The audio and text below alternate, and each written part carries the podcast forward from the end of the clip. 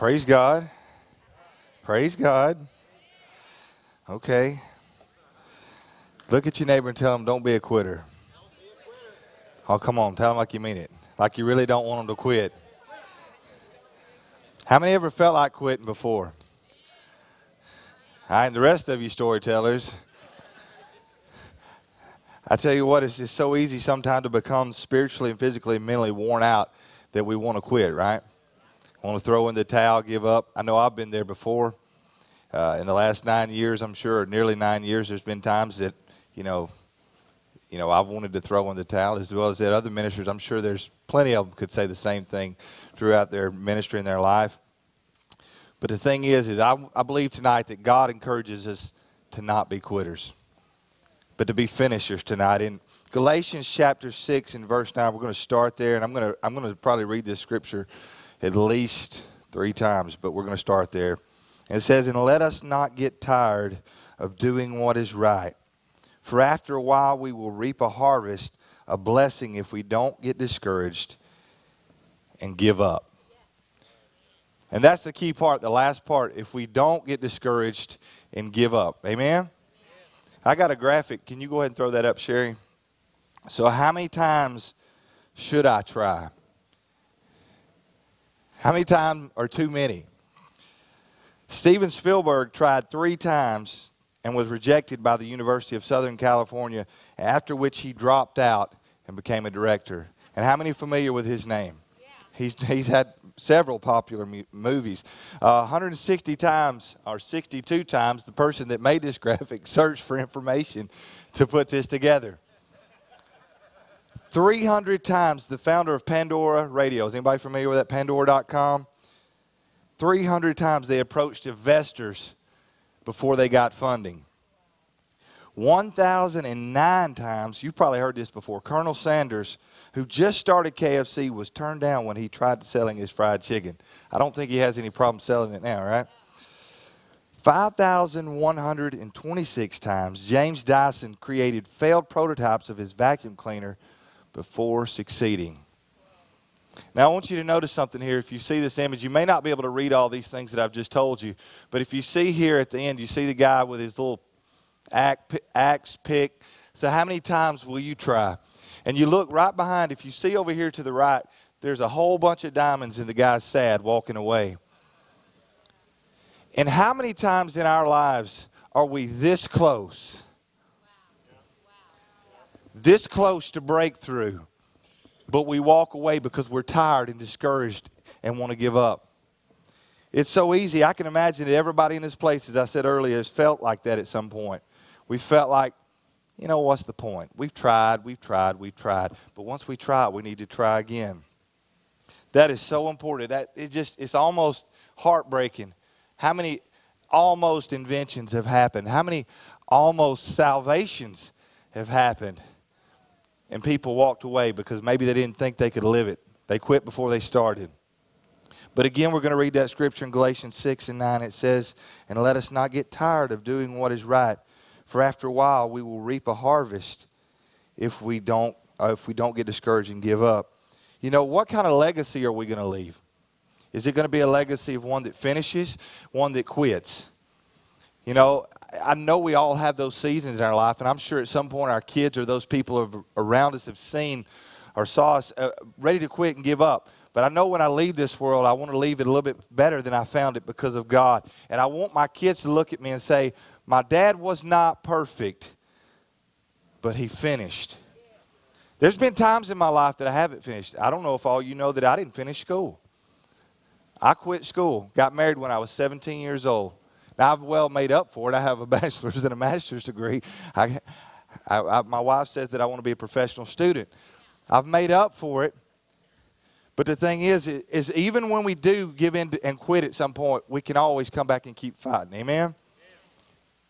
And let us not get tired of doing what is right, for after a while, we will reap a harvest of blessing if we don't get discouraged and give up. Don't be a quitter.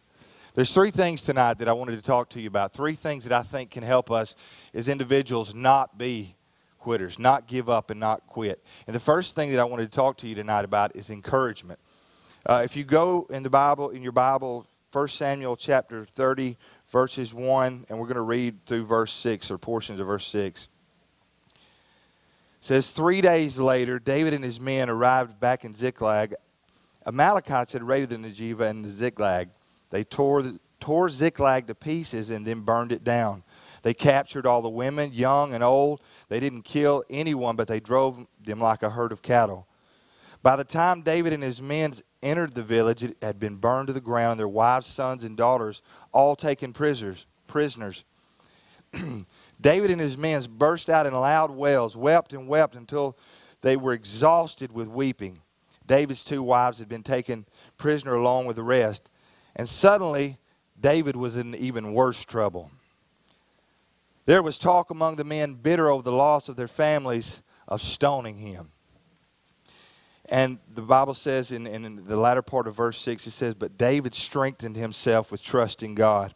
And in the King James Version, it, the last portion, it says, But David encouraged himself in the Lord.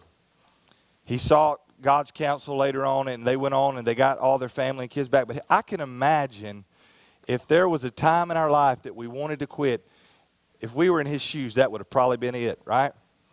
He'd lost his wife and kids just like everybody else, but he was the leader, so now everybody wants to stone him. They want to kill him. He's the man.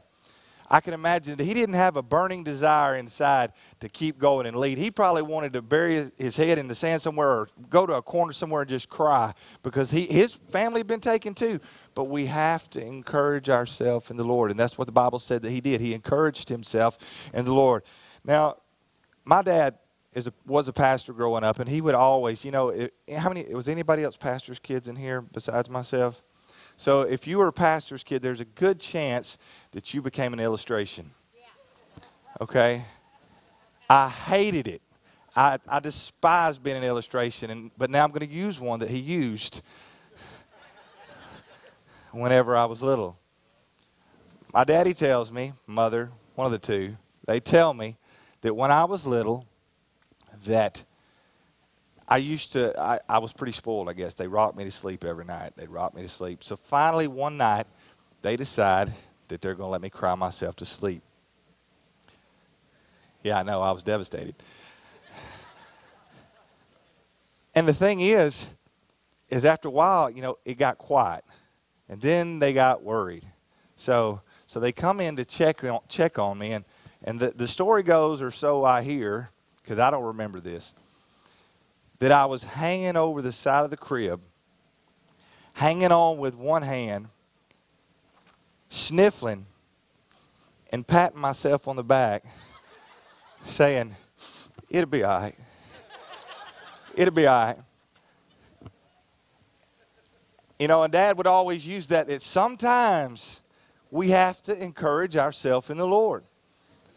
I was embarrassed, but it's the truth. Sometimes we have to tell ourselves it's going to be all right. Because sometimes you can look to this one and that one and you're not going to get anything. And you have to encourage yourself in the Lord. I had a friend that posted a few days ago on Facebook. She said that if you live off man's uh, compliments, then you will die by his criticism.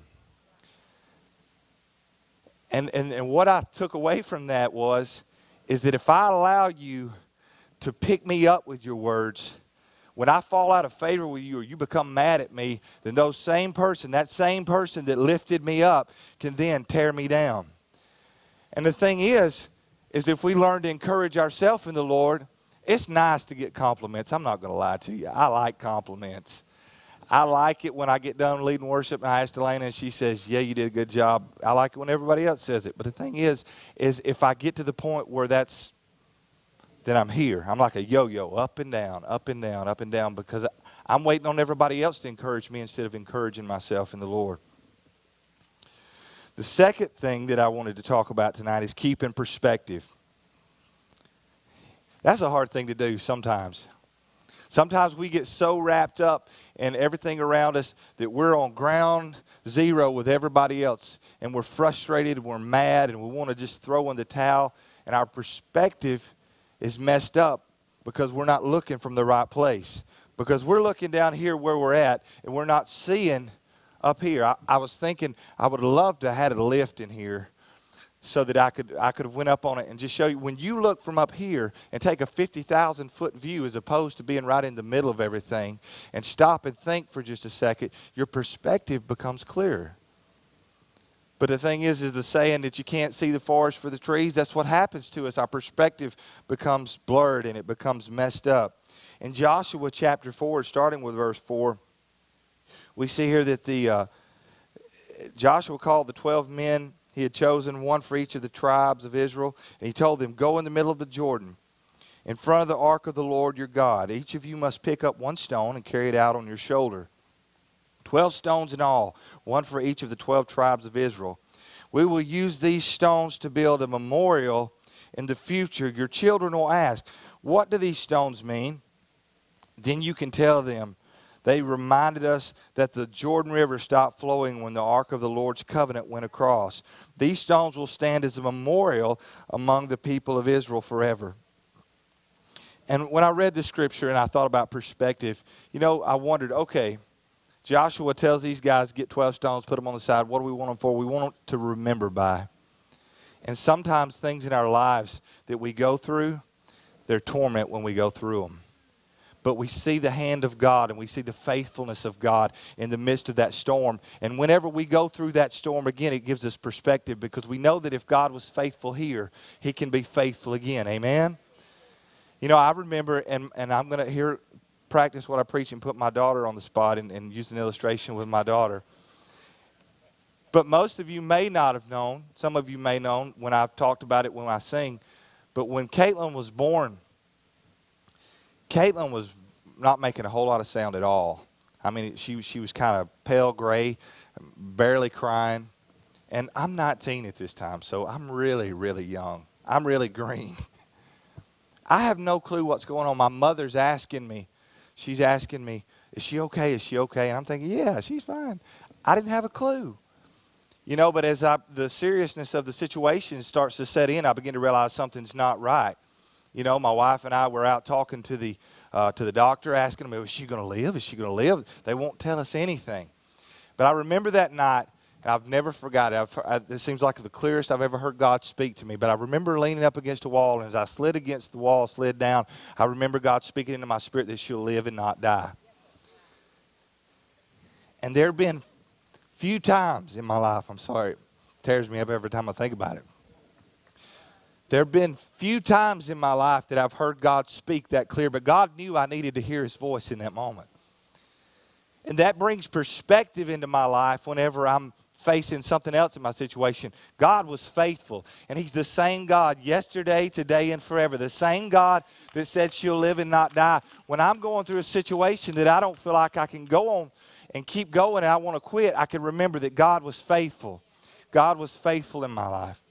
And I thank God for that. But we have to keep perspective.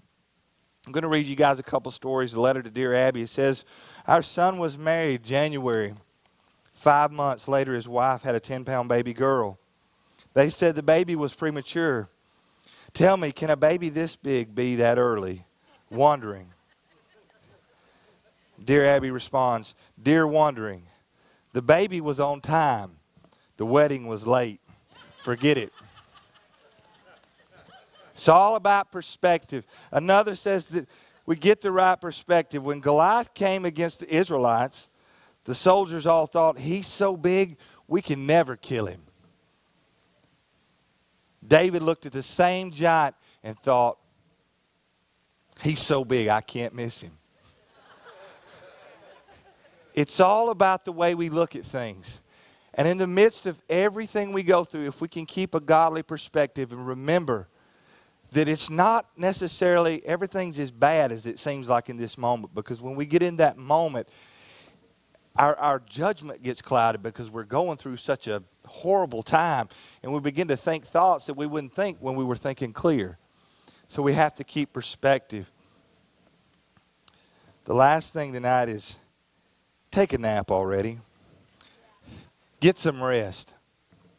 You know, the thing is in Genesis chapter 2 and verse 2, it says, By the seventh day, God completed his work which he had done, and he rested on the seventh day from all his work which he had done. And in Mark chapter 4, in verse 37, I'm just going to read 37 and 38, and says, And there arose a fierce gale of wind, and the waves were breaking over the boat so much that the boat was already filling up. And verse 38 says, Jesus himself was in the stern, asleep on the cushion, and they woke him up and said to him, Teacher, do you not care that we are perishing? We don't know what he was going through ministry wise, but we know one thing he was resting. And the thing is, is sometimes, you know, I grew up in a situation in life where we came from ministry wise that it seemed as though the more you went, the more you did, the more spiritual you were. And I, you know, just run your legs off. Go, go, go, go, go, go, go, go, go, go, go. And the thing is, is sometimes we have to, we have to stand back and say, okay, now wait a minute, I got to rest. Now I've got another picture. Can you go ahead and throw that other picture up? I saw this on Facebook last night and I thought this was hilarious. Yes, Dan, I know the doctor said you should get plenty of rest to get rid of your cold. But that was nine years ago. There's a difference I want to clarify between rest and being lazy, okay? There's a difference. Sometimes we need rest and sometimes we need to get to work. But the thing is, is he was in the ship and he was resting. If it was good enough for Jesus, if it was good enough for the creator of all this that we see, then isn't it good enough for us? Are we so important or too busy that we can't take 5, 10, 15 minutes, maybe I don't know, 30 minutes, hour and a half nap just to recuperate from all the things that go on in our life. I think sometimes it's so hard for us to do that. I've, like I said, I've had people, and I, I think Miss Dorothy's told me that before, and Pastor John both. That rest is such, it's a spirit. It can be one of the most spiritual things that you do. But we don't see it as that. We've got to go get this done. We've got to go get this done. But sometimes we need to just slow down. Well, before I close tonight, I would like to tell you another little story from our daily bread. This is about our president, Andrew Jackson. Story is told that Andrew Jackson's boyhood friends just couldn't understand how he became a famous general and then the president of the United States. They knew of other men who had greater talent but who never succeeded. One of Jackson's friends says, while Jim Brown, who lived right down the pike from Jackson, was not only smarter, but he could throw Andy three times out of four in a wrestling match. But look where Andy is now. Another friend responded, How did there happen to be a fourth time? Didn't they usually say three times and you're out? Sure, they were supposed to, but not Andy. He would not, never admit he was beat. He would never say, stay throwed. Jim Brown would get tired, and on the fourth try, Andrew Jackson would throw him and be the winner. And picking up on this idea, someone has said the thing that counts is not how many times that you're throwed, but whether you're willing to stay throwed. We, fa- we may face setbacks, but we must take courage and go forward in faith. Then, through the Holy Spirit's power, we can be the eventual victor over sin and the world. The battle is the Lord's, so there's no excuse for us to stay throwed. We may have had setbacks in our life, seen bad things, went through some really horrible things, but that's no reason to give up and quit. Because we might be on the verge, as that picture showed us at the very beginning, we might be this close to the greatness, to that dream that you wanted to see realized. You might be this close. What if you turn around and walk away now? I think it's worth pursuing. Keep going. Now, I'm not saying that there's times that God lifts a grace on things, but I'm talking about our, our, our destiny to be so tenacious and so strong willed that we're going to fight for it. It's worth it. Amen?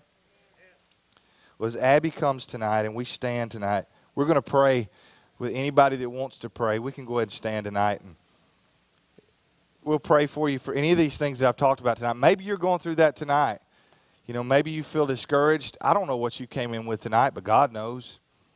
It's not important that I know, but God can encourage you and lift you up tonight if you, if you will let Him. And He can give you perspective in situations where you don't have perspective. But before we do that tonight, I wanted to ask is there anyone by chance in this place that would say, I've never given my life to Jesus? There's somebody in this place tonight that say, I don't know where I'd spend eternity, heaven or hell. if that's you in this place tonight with our heads bowed and nobody looking around, if you would slip your hand up tonight and say, I, I want to make Jesus the Lord of my life, I want to start over. Is there anybody tonight? that could say, You want a fresh start. I don't want to leave this place with the same mentality, the same things that I came in tonight. I want to leave changed by the power of a Savior that's able to do it. Is there anybody in this place tonight would say, "Hey, Pastor Nick, I want you to I want you to pray." All right, praise God. I see that. Is there anybody else? Come on, you don't have to leave here like you came if you don't want to. Praise God. So there's another one over here. Praise God. One more time, is there is there by chance anybody else before we pray with you? All right, if not, what I'm going to do is I'm going to have Jason. He's going to come over here and he's got uh, some material over here. I want you guys to come forward. He's going to pray with you guys. I want you to just come over here. And while they come, I want you give them a hand while they come tonight.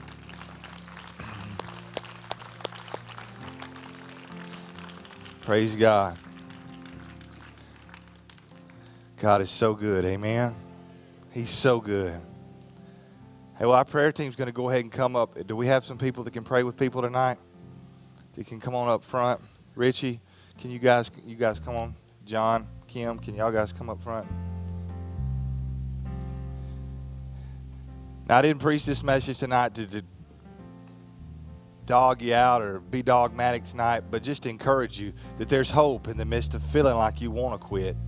You don't have to quit. The enemy would love to whisper in your ear and tell you that you don't need to get you don't need to go on.